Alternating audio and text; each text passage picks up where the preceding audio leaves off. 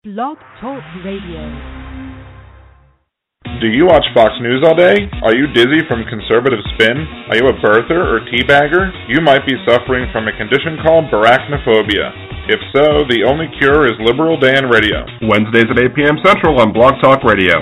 Warning, Liberal Dan Radio is not a substitute for doctor's advice. Severe cases of barachnophobia may require psychiatric help. This may prove expensive if Republicans repeal health care. Listening to Liberal Dan Radio may cause you to embrace things like facts, logic, and reason. If these symptoms last for more than four hours, you have been cured. For more information, go to liberaldan.com.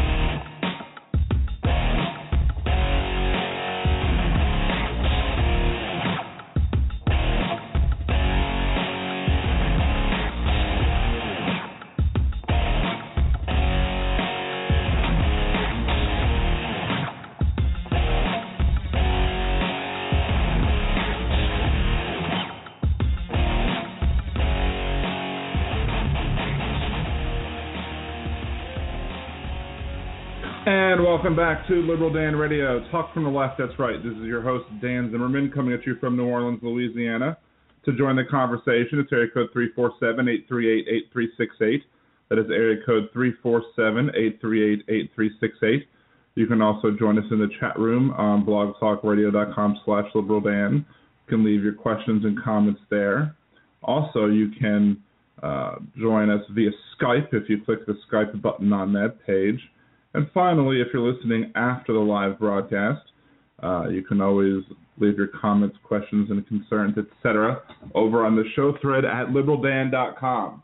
Uh, today I'll be talking about the 2016 elections and some of the newer goings on in the race, and most likely the main target of my discussion will be the infighting between uh, people supporting the two Democratic nominees for the office of president. Uh, but first, as always, or as usual, this week's headlines. Nancy Reagan passed away this week. Until her death, she was a fighter against Alzheimer's. Unfortunately, those she tried to help won't remember that she died. In sports news, sports legend and quarterback Peyton Manning announced his retirement. Peyton Manning threw one of my favorite touchdown passes of all time, an interception to Tracy Porter that sealed the Super Bowl victory for the Saints. The Supreme Court overturned an Alabama ruling that had denied a woman's adoption. Roy Moore is defeated by the Supreme Court yet again.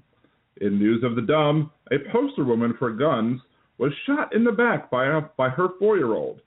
Was he a good kid with a gun or a bad kid with a gun? I don't know if I have that one right yet. And finally, in sad entertainment news, Rush, my favorite band, has announced that they will officially no longer be touring because of injuries sustained through Neil Peart's career. I has a sad. And that is this week's headlines. Now, before I get into the election, uh, I do want to discuss um, one thing, which is that Supreme Court case, uh, the overturning of the Alabama ruling. Now, there was an argument, you know, based, you know, lesbian couple adopts in Georgia, comes to Alabama. The Alabama Supreme Court doesn't follow the full faith and credit clause or any other Supreme Court ruling that is pertaining to this issue. Now, it's you know Roy Moore's an idiot, and there's more idiot Roy Moore stuff that's coming out. I mean, he doesn't believe that gay marriage has to be allowed in Alabama, even though we have a Supreme Court ruling stating otherwise. So he how he is back on the bench after getting kicked off is just beyond me. I mean, he is just an embarrassment. Uh, I guess the people in Alabama love him though. However,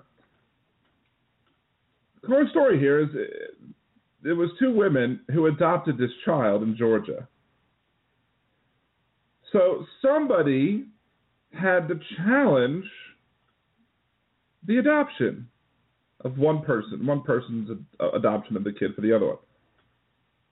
Which means a lesbian went to the Supreme Court of the state of Alabama and asked the judge to deny the other parent her parental rights because of the fact that Alabama is so anti gay that it would deny a gay parent rights. What? You have to be a special kind of evil person to be gay and to want to use Roy Moore's court to try and take the rights of somebody else who's gay.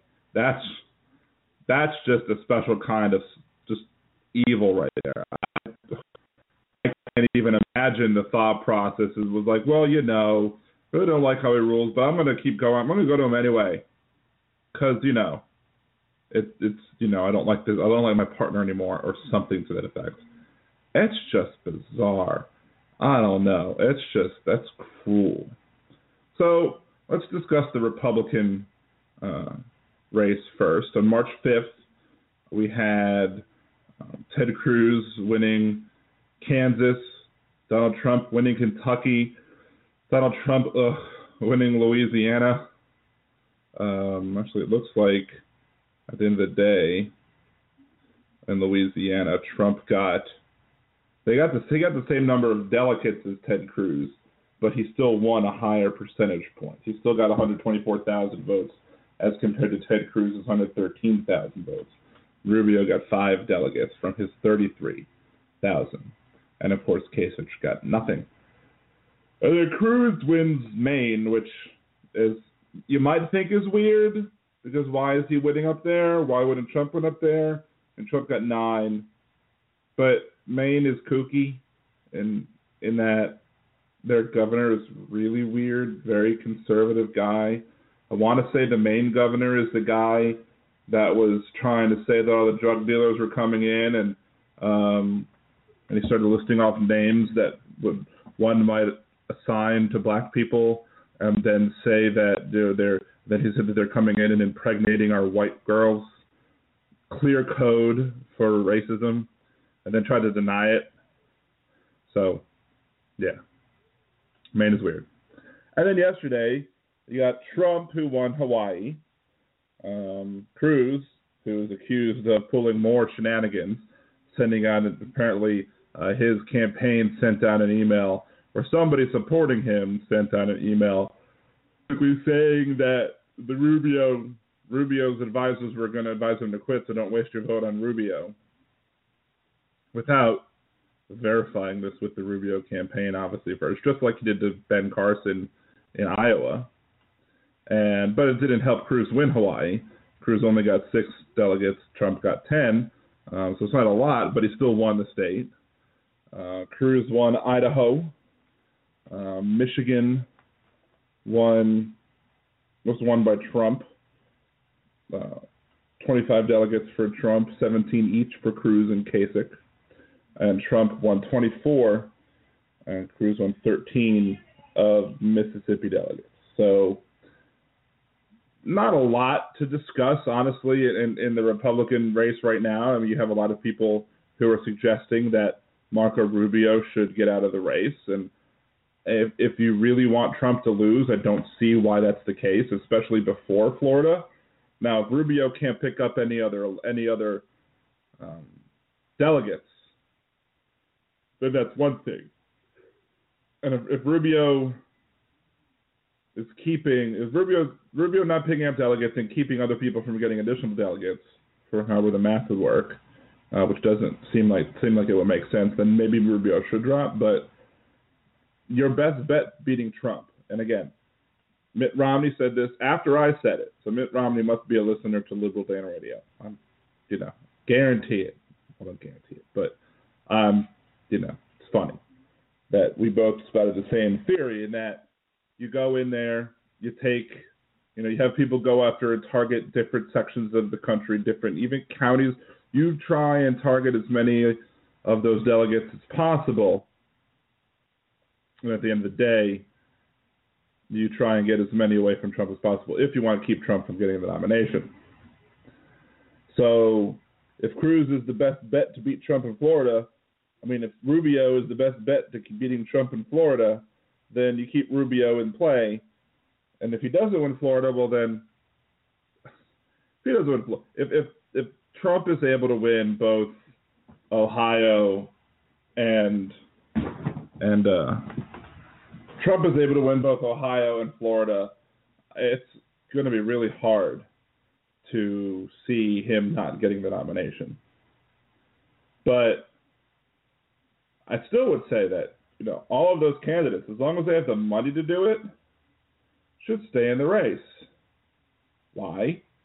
Because even if they get one delegate in a, in a state, maybe that one delegate is one delegate that another candidate might have gotten, but maybe that one delegate is a delegate that Trump would have gotten.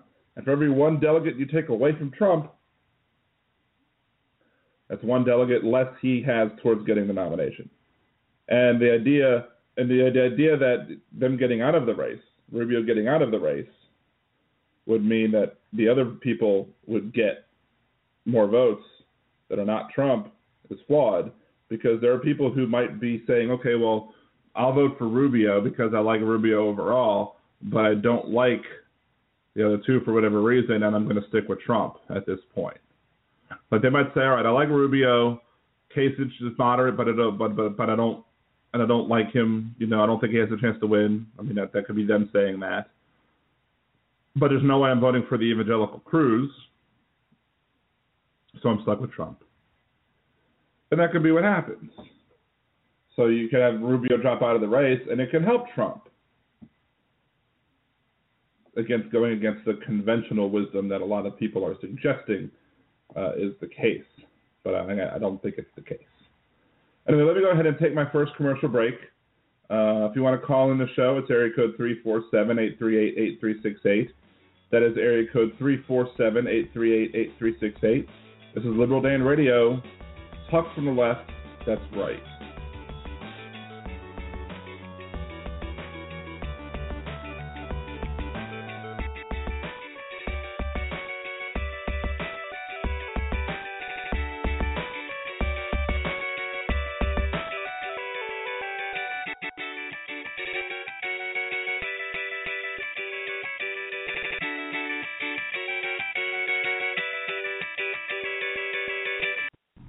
Planning a trip to Disney soon? Do you want help avoiding spending mistakes and making the most of your vacation? Then check out Budgeteers.com, a new site devoted to helping you get the most mouse for your money. What kinds of tickets should you get? Is the dining plan a good deal for you? Should you stay on grounds or not? Should you buy park hoppers?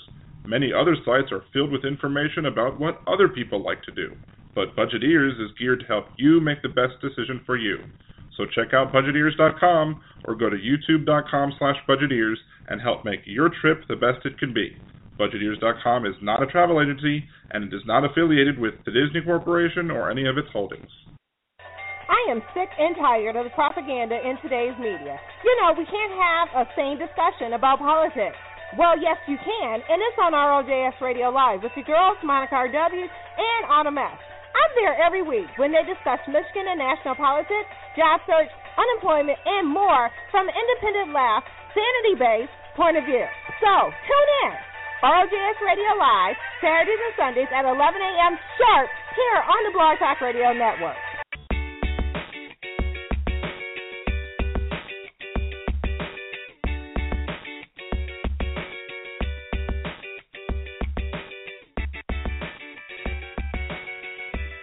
And welcome back to Liberal Dan Radio. Talk from the left, that's right. This is your host, Dan Zimmerman from New Orleans, Louisiana. To join the conversation, it's area code 347-838-8368. That is area code 347-838-8368. Or you can ask questions in chat, connect via the chat room, via over Skype, or if you're listening after the live broadcast, you can leave your comments at the show thread on liberaldan.com uh, discussing the 2016 uh, primaries, the uh, race for president, and there's a there's a lot of of stuff that's going on here, and and and I knew some of it, it. There's there's been ugliness within the Democratic Party in this process for a while for for a while, but it hasn't been it hasn't been that bad, but it's starting to seep up more and more. And now again, I'm going to preface the show, and I probably should preface say this every five minutes on my show, just in case someone tunes in late and doesn't understand at this point. I even put I even changed my Twitter description to include the fact that if, if Bernie Sanders is the nominee for president, I will be supporting him wholeheartedly, and I will actively and enthusiastically support his campaign for president in the general election. If Hillary Clinton gets the nomination for the, of the Democratic Party, I will happily and enthusiastically support her candidacy and actively and enthusiastically support her candidacy for president in the fall. I am I do not have any real favorites here. If Hillary loses and Bernie's the nominee, I'll be happy with Bernie the nominee, and I'm not going to be sad that Hillary lost. If Hillary wins and Bernie loses and Hillary's the nominee, I'm not going to be sad that Bernie Sanders lost, and I'll be happy to support Hillary. I can say this many different ways, and so for some reason, and part of it is this: is that the people that are supporting, there are some people, not all the people, but there are some people who are supporting both of these candidates who, if I'm not pro their candidate, I'm now, if, if I somehow criticize their candidate or if I criticize them in their advocacy for that candidate, I am somehow either being bamboozled, something one of my friends said on Facebook, or I am somehow showing a pro bias towards the person that they're not supporting in the primaries. Despite my saying these things. Now, why if I'm if I'm happy with both of them, why am I going to question them? Well, you know, I, I think it's reasonable to have a discussion. I said this before as well. It's reasonable to have a discussion of the issues. We should take each issue, compare and contrast the Democratic nominees on those issues, and then individuals who are voting within a Democratic primary should look at those issues and say, okay, this is the candidate I support more. This is the candidate that I support less. I'm going to vote for this one that I support more in the primaries and hope that that person wins. But here's the big but: if you know if, if those people then don't come out in the general election and support the other person, if their primary candidate loses, there's a problem. Now, the one that said that I was bamboozled on Facebook also basically was correct in saying that, you know, or, or in repeating what I said or liking what I said and, and said it in a different way and basically said that this is kind of a scrimmage and that the main fight is coming in November. And he actively supports Bernie Sanders. He really wants Bernie Sanders to get the nominee, but he will support Hillary Clinton because she is his number two choice. That's fine. I have no, I take no issue with that. But other people were just insisting on suggesting that I was a pro, had a pro Clinton bias. Now, a lot of the Clinton supporters, and I saw this coming a mile away, during the debate on Sunday, when Bernie Sanders put his finger up and said, Hold on, do not interrupt me, you'll have your turn. I said, oh, here we go. Here we go.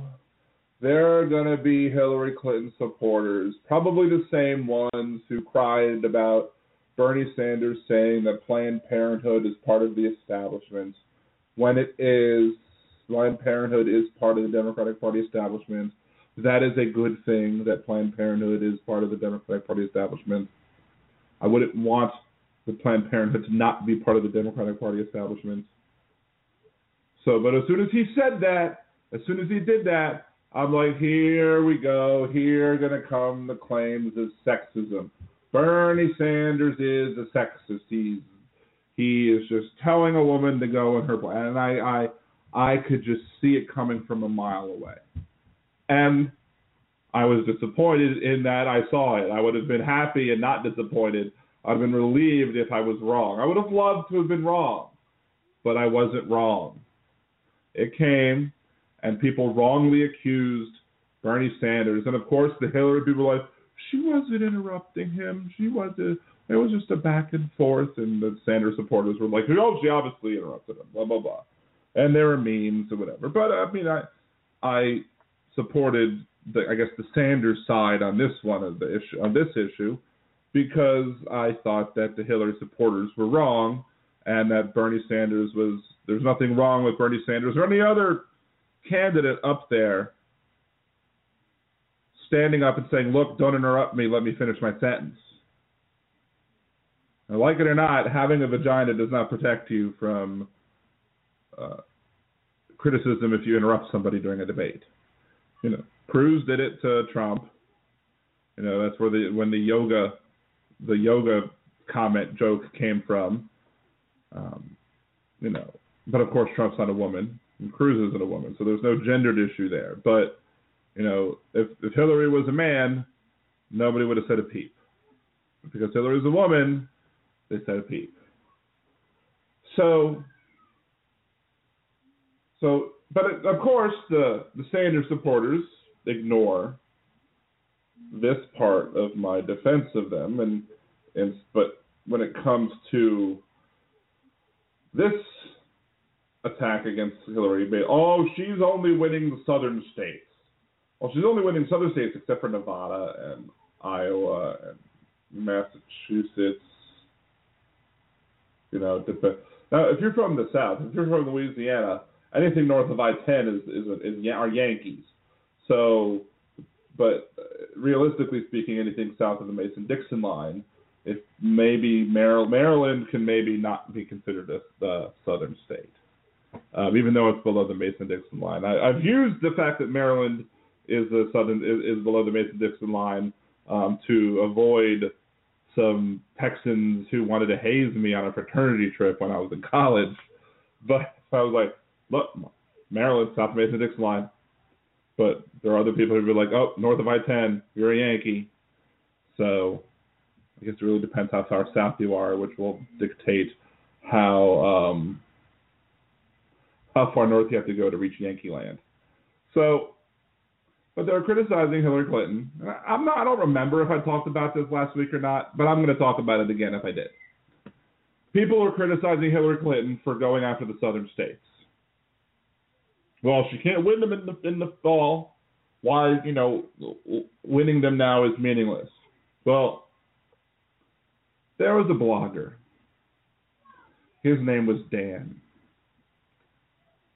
Was following the 2008 uh, nomination process for the Democratic Party. And he saw President Obama putting a lot of, I'm sorry, he saw Senator Obama at the time campaigning a lot in the South. And I wondered to myself, why is he supporting, why is he going into the South and targeting and campaigning this hard in the South? It doesn't make any sense. These are not states he can win in the fall. So why is he putting all this effort in, in, in a ground game here? It doesn't make any sense. And I voted for Hillary in the in the, in the primaries. And then later on, President Obama won the nomination. And I sat down and I thought about it, and I'm, I was like, well, of course Obama's going to win California. Of course Obama's going to win New York. Of course Obama's going to win the liberal states. Massachusetts. Rhode Island, Connecticut, Maryland, Pennsylvania. Of course, he's going to win those. But in campaigning in the South and getting out a good ground effort in the South, that plus a favorable matchup in the North Carolina Senate race, you basically had a situation where he was able to win North Carolina. Why? Because he targeted, in part because he targeted the South. And he did what it took to win. So Dan, i.e., me, back in 2008, was wrong. And I and whenever I realized I was wrong, I admitted it as such.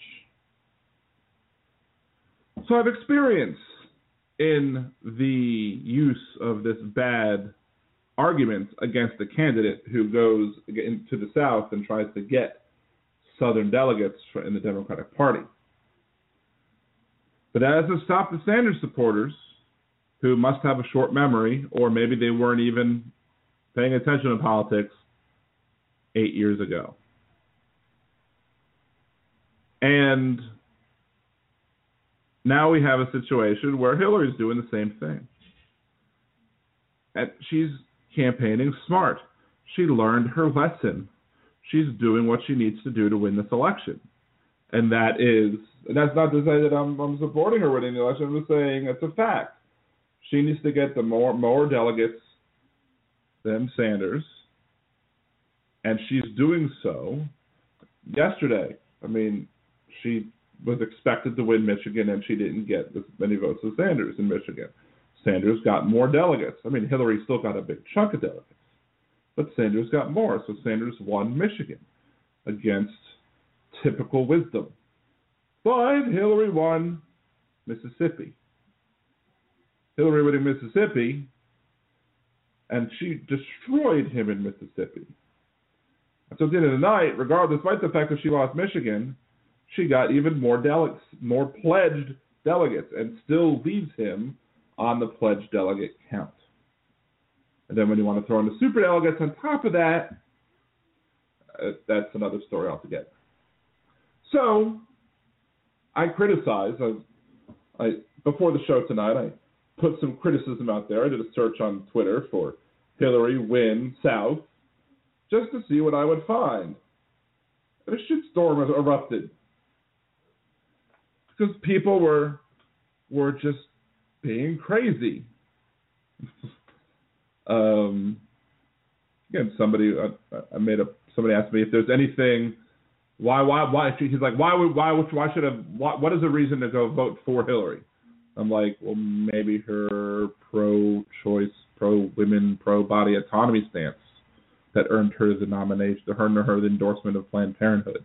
That could be a very good reason to support Hillary Clinton. I, but, but what did I say? What was my exact tweet? She has been a leader in sponsoring issues pertaining to body autonomy. I trust any SCOTUS nominee would pass that litmus test. And this guy goes, so is he. What's your point? My point is, is that he asked for a reason to vote for her, and he instead says, "Well, you're just trying to be a shill for Hillary or whatever." No, I'm trying to say that uh, I'm trying to give an answer to your question. Um,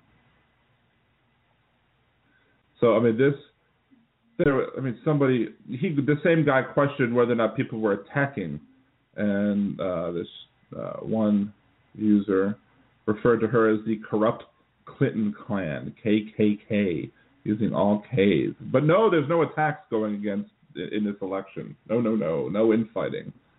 Um,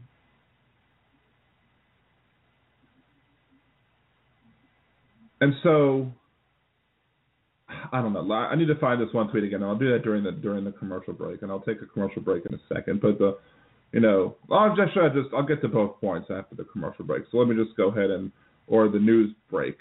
So let me go ahead and take that news break. Um, you can call in again if you want to discuss the issues. It's 347-838-8368. That's area code 347-838-8368. This is Liberal Dan Radio. Talk from the left. That's right.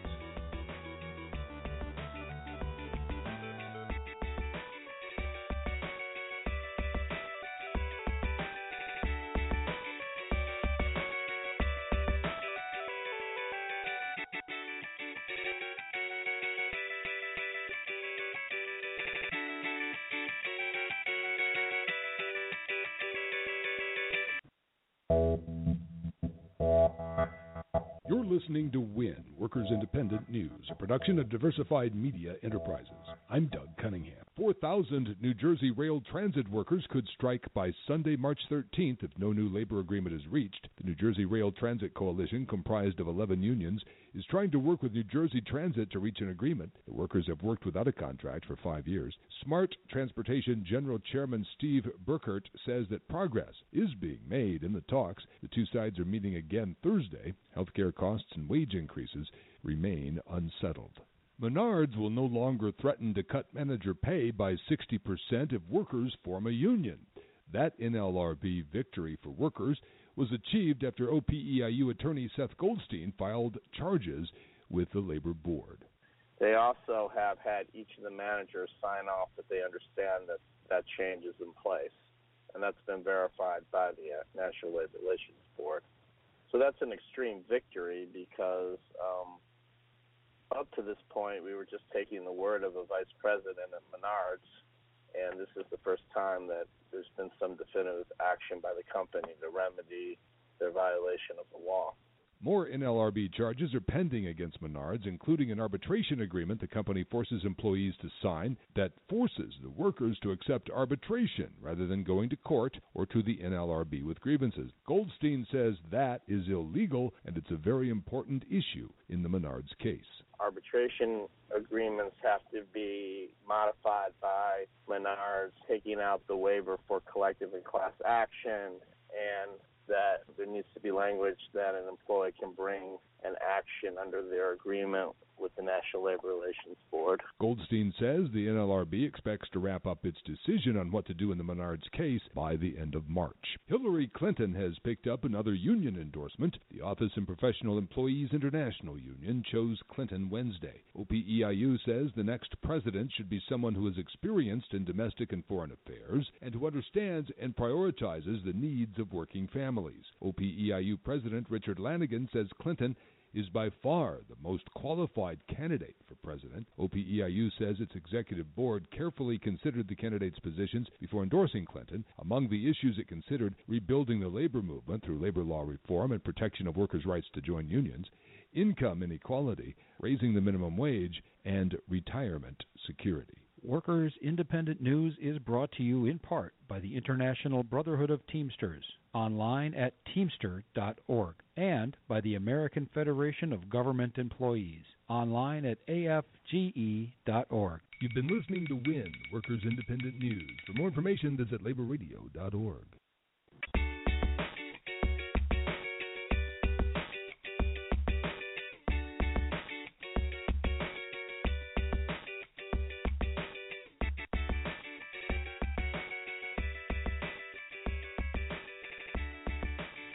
Welcome back to Liberal Dan Radio. Talk from the left, that's right. This is your host, Dan Zimmerman, coming from New Orleans, Louisiana. To join the conversation, it's area code 347-838-8368. That's area code 347-838-8368. Here's one of the discussions that was going on uh, in reference to, um, I guess it, it just kind of shows how Twitter is bad for having serious debates at some points because you, you can only shove so much into 140 characters. So in a comment to him, something is wrong with this country if either either Hillary or Sanders can't beat these GOP clowns. And he goes, yeah, but Hillary is pulling bad in general matchups. Big concern. Trump has easy ways to attack in a debate. I said, why do you think she isn't as polling as high as Bernie? Whose voters are abandoning the Democratic candidate? And of course, I mean, by saying that, I meant like, okay, so Bernie polls higher than Clinton. So who would who's who's who's leaving the party if it's if she's the candidate? And then she goes, she's not the eventual nomination. That's a myth. I said, I didn't say she was. Why haven't responded with that? He says, well, you implied voters are abandoning the Democratic candidate that assumes she's the nominee. I said, no. If Bernie is the nominee, Hillary supporters are less likely to go somewhere else. If she is, Bernie voters leave. And then he, so to expand on that point, Megan, is that we have a situation where you have people who are voting for Bernie Sanders, you have people that are voting for Hillary Clinton. Now, a lot of you know, whoever is the winner, Sanders currently might be polling higher than Clinton when it comes to you know against the other Republican nominees. At this point in time, it doesn't mean it's it's it's going to stay that way. But to me, if if if Sanders is going to get a higher percentage of the vote than Clinton would in the general election, that tells me that there are people who if who are Clinton supporters who will be voting for Sanders, but there are Sanders voters who will not be voting for Clinton. So that means that the Sanders voters, if they if their candidate lose, they're abandoning the Democratic nominee.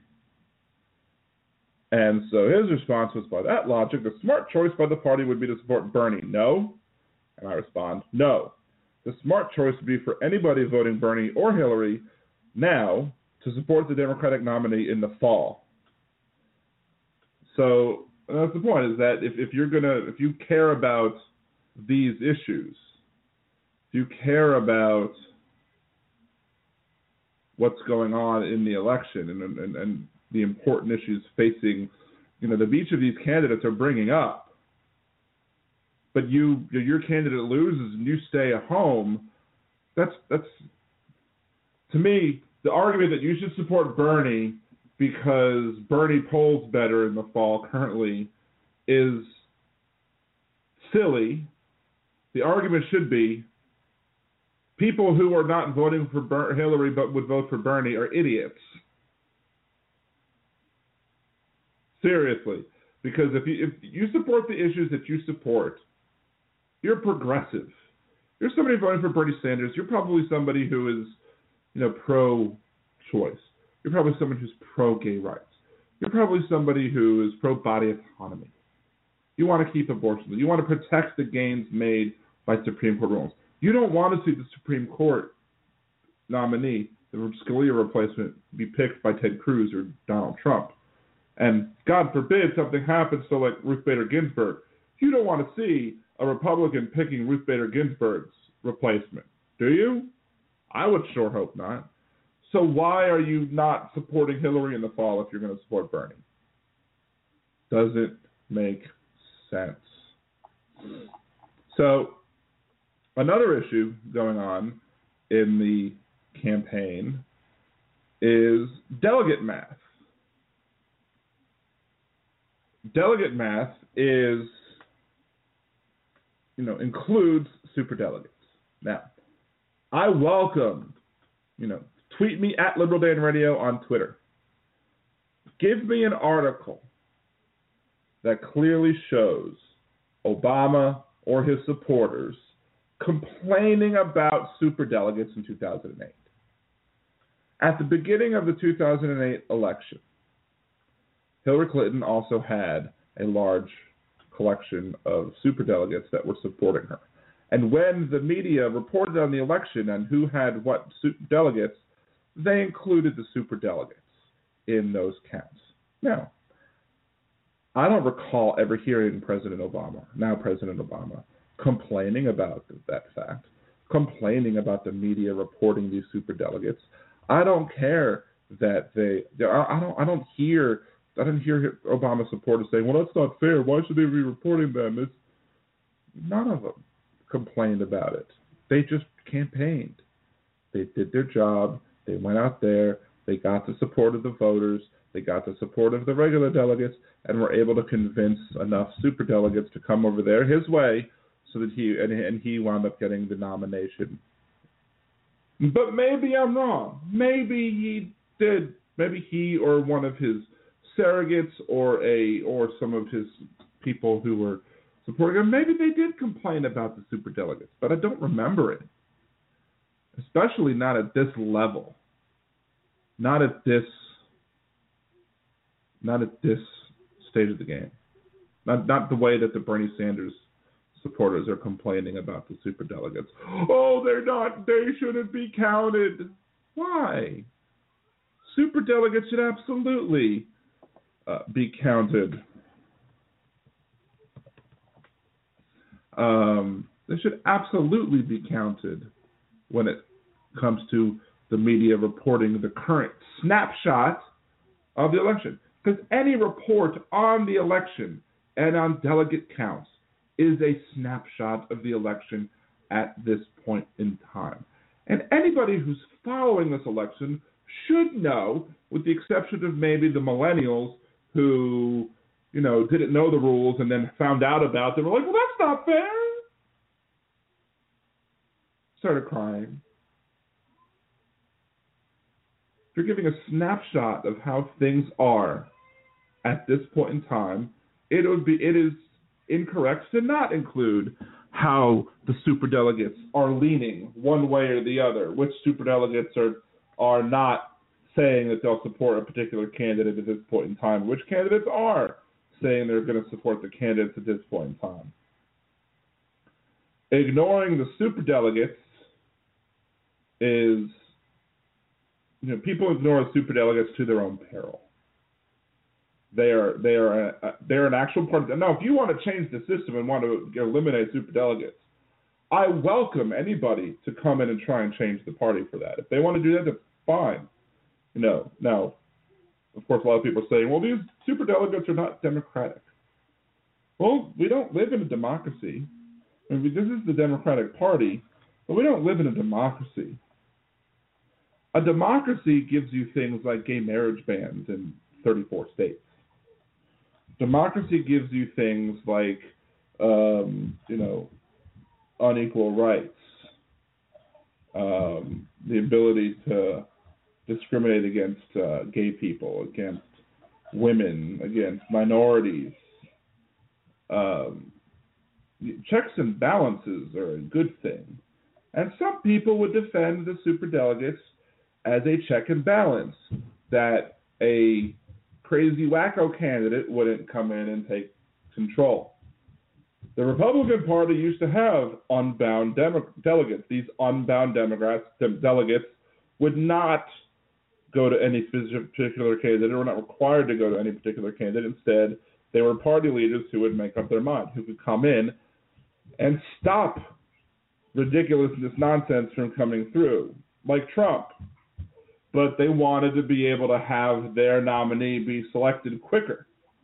They wanted a more quick determination of who the nomination was going to be.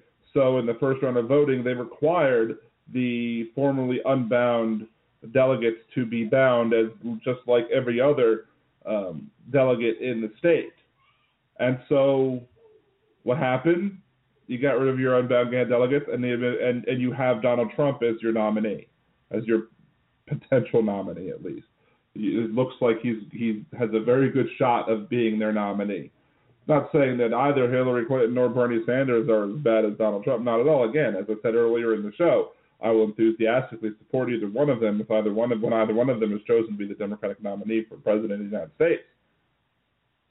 But maybe a really a guy who was, you know, not quite maybe he had two candidates that are not quite there and one of them is just really unelectable but for some reason very popular within the Democratic Party. The superdelegates exist to make the supposedly wise decisions.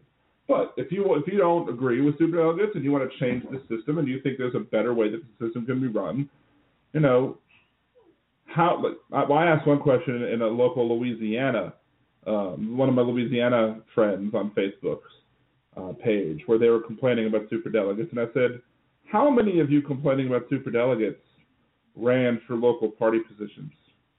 Because on the same day as the Louisiana Democratic primary, you also had elections for your uh, Democratic executive committees uh, for each parish or county if you don't live in Louisiana. County is a parish and parish is a county, vice versa. So they have parish executive committees. I used to sit in the Jefferson Parish Democratic Executive Committee back before I moved to Orleans Parish. Um, just as an idea. Um, so people ran for those seats, and you also have the state central committee seats for those that election were was were up for grabs, and if these Sanders supporters didn't run and try and win and actually win and get into the party, and try and change the rules, then guess what? Then they really can't really complain about anything because you you need to change the rules in the future. You can't change the rules now. It's like you know, one of the things I use, like let's say playing Monopoly, and in the middle of playing Monopoly, you uh,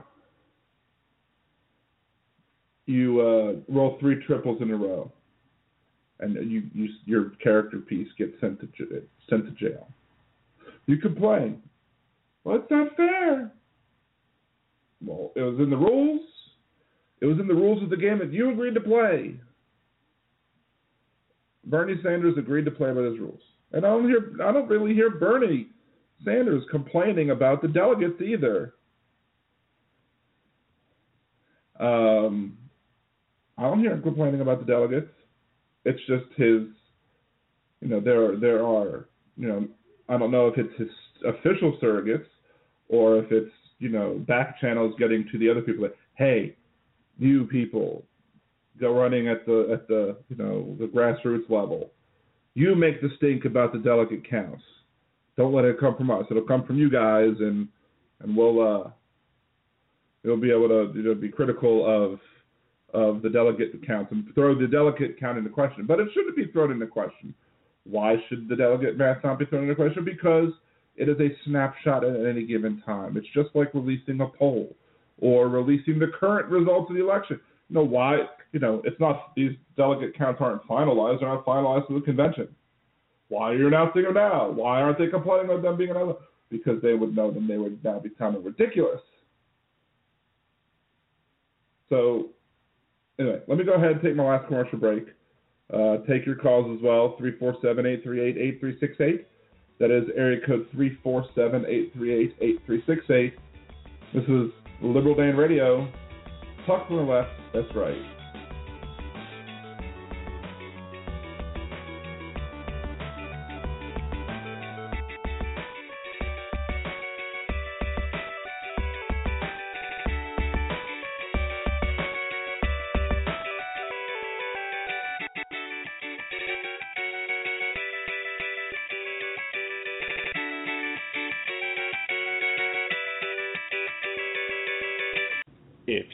Legal representation or advice on issues such as family law, bankruptcy law, DWI, or other civil or criminal matters, you need hands on legal advice from someone who will treat you as a priority and not just another number. So call the law office of Sherry I. Sandler at 504 528 9500. That's 504 528 9500.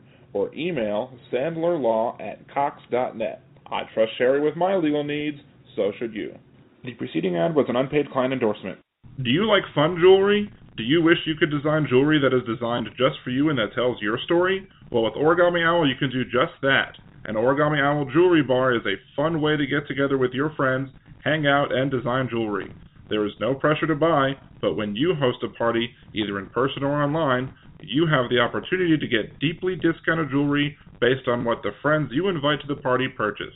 If you would be interested in holding a party, either online or in person, go to cassiezcharms.origamiOwl.com.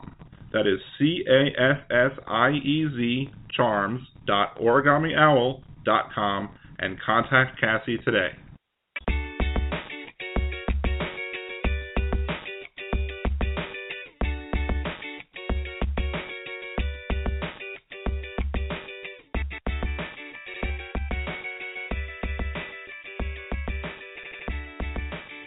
Welcome back to Liberal Dan Radio. Talk to the left, that's right. This is your host, Dan Zimmerman, coming at you from New Orleans, Louisiana. Uh, call the show. It's area code 347-838-8368. This is area code 347-838-8368. Sorry, I'm laughing. I just heard something interesting from my wife on uh, Facebook Messenger that I was actually, you know, sometimes you learn something new about your partner uh, after being married to her for a long time. I guess long as a relative amount of term. We got married in uh, it'll be nine years this July. Um, and there was something that I didn't know apparently that she just told me that is a little bit, you know, a little surprised, but not in a bad way, not necessarily in a good way either. Just, uh, you know, I'm amused. Anyway, just leave it at that for right now. Um, just back to the topic. No, I said to one of my coworkers this week that that this election, you know, has been giving me, I think, more of a headache than any other election. Even the elections that I ran in, and I was frustrated in some of those elections that I ran in because I wasn't getting the support. But, you know, just, you know, and and and it's more my fellow liberals that are frustrating me. You know, I've been stating some of them, and perhaps some of my, you know, coverage today has seemed to be anti-Bernie centric. Um, but you know, it's it's not because it's not because again I don't have a preference between Bernie and Hillary in in this race. Again, I'm happily support either one against the Republican nominee in the fall, but it's the supporters that are driving me nuts. And again, just like the Hillary supporters were driving me nuts when they're trying to claim that Bernie is being sexist, um, I'm just as annoyed at the at the Sanders supporters for trying to point out some negative about Hillary Clinton, um, you know, going after the southern states, and also the whole thing about the superdelegate math and you know how ridiculous they're being when it comes to that. So it's not that it's that I'm anti-Bernie.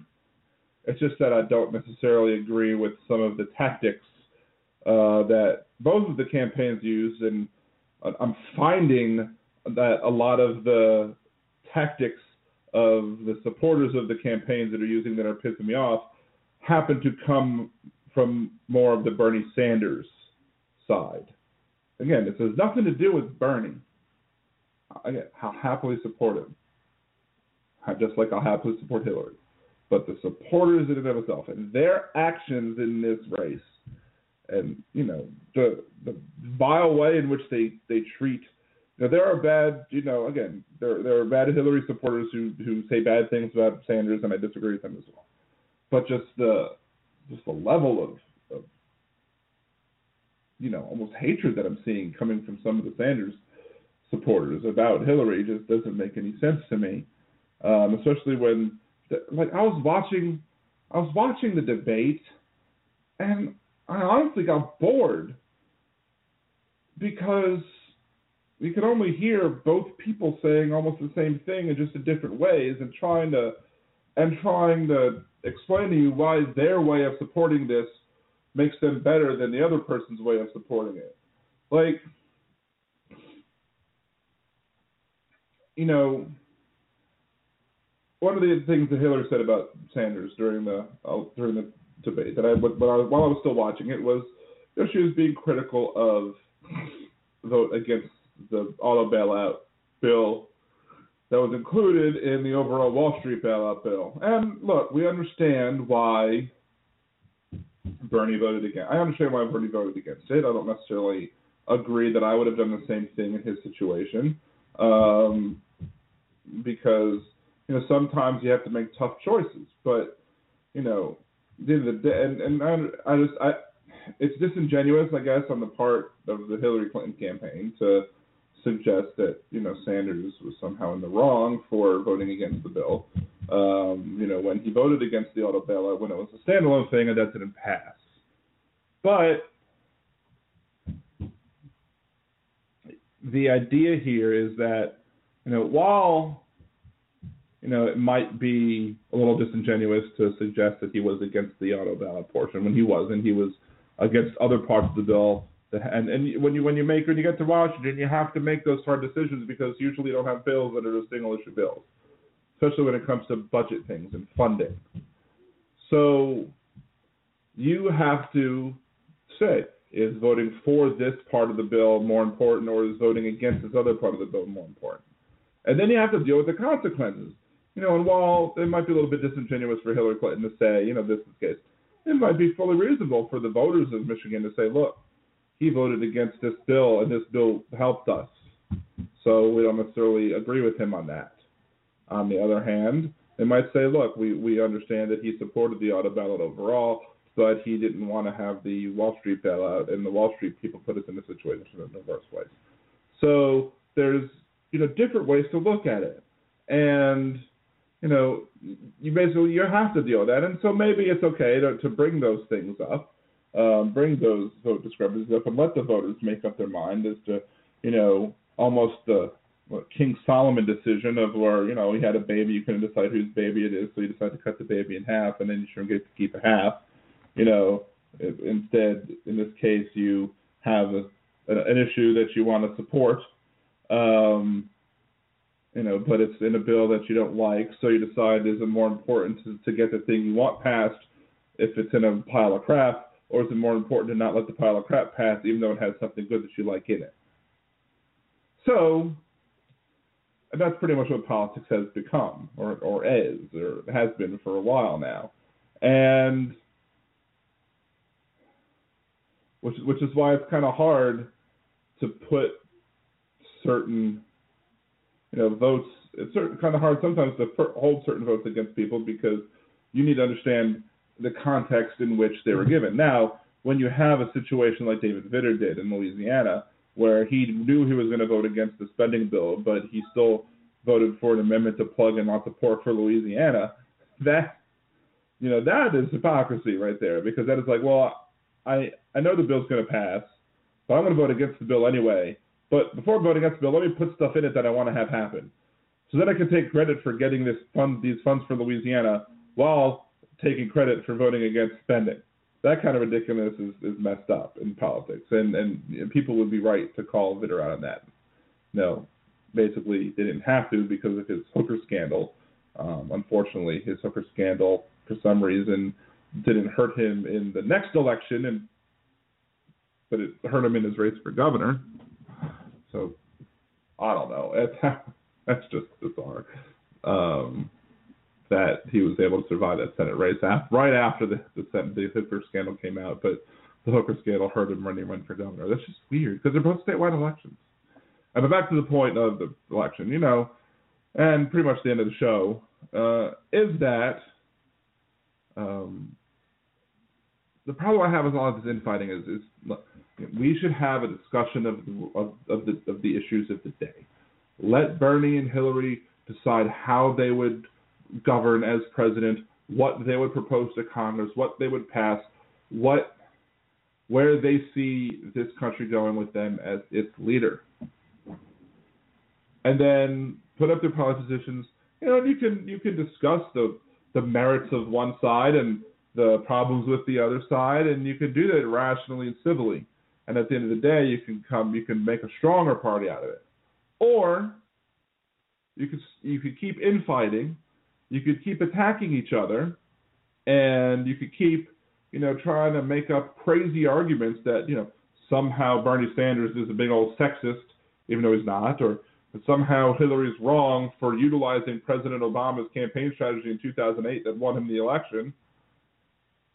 You know, you could, you could, but you, you get, you resort to levels of that silliness then you're going to end up with a divided party. You're going to end up with a situation where people are going to be alienated and they're going to stay home because of the supporters of the other candidates. They're going, they're going to vote against, they're going to vote or not vote against their best interests. Now, just real quickly, uh, I basically said a lot of this is moot in states like Louisiana, where Louisiana is going to vote for the Republican. So in Louisiana, if you're a Bernie Sanders supporter and Hillary Clinton's the nominee, and you don't feel like coming out to vote, it's not really going to affect the difference much at all. Hmm? But, big but, if you have a situation where you have a third party candidate coming in, they've said that we've already heard that Bloomberg potentially might run if it's Trump it's Sanders. You might even have, if it's Trump and anybody, you might have uh, Mitt Romney jumping in as the third with the third party run, or what have you. If that's the case, if you have a three party showdown, you have go read the Constitution and see how president gets picked if you don't get 270 uh, electoral votes to win. Go read how it's done. If you're a liberal, you're a Democrat. Not going to be pretty. You're not going to like the results. You're not going to like how that's done either. If you didn't know about the superdelegates, I doubt you're going to know about it that either. And you better show up in every single state, each 50 states, because you need to win states that you normally don't win. Because when those lines get drawn right down the middle, and you know third-party candidates are actually advocating for uh, electoral votes, and maybe it actually happens this time, unlike what happened with Perot, you'll then see um, it's highly pro- possible that you don't get 270 and that and that the House of Representatives picks the president and you're not going to like that at all. Anyway, that's the end of this week's show. Uh, tune in next week, Wednesday, 8 p.m. Central on Blog Talk Radio. Um, you can follow me on Facebook.com slash LiberalDan, at LiberalDan Radio on Twitter, uh, or LiberalDan.com. Again, until next week, this is Dan Zimmerman with Liberal Dan Radio. Talk from the left. That's right.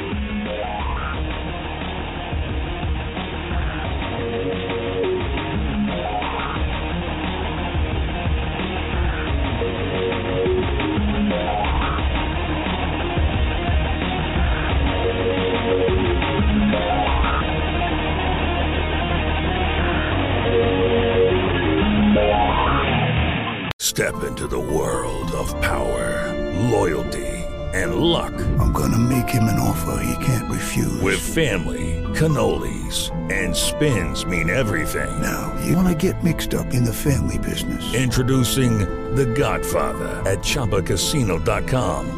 Test your luck in the shadowy world of the Godfather slot. Someday, I will call upon you to do a service for me. Play the Godfather, now at ChumbaCasino.com. Welcome to the family. VGW Group, no purchase necessary. Void where prohibited by law. See terms and conditions 18 plus.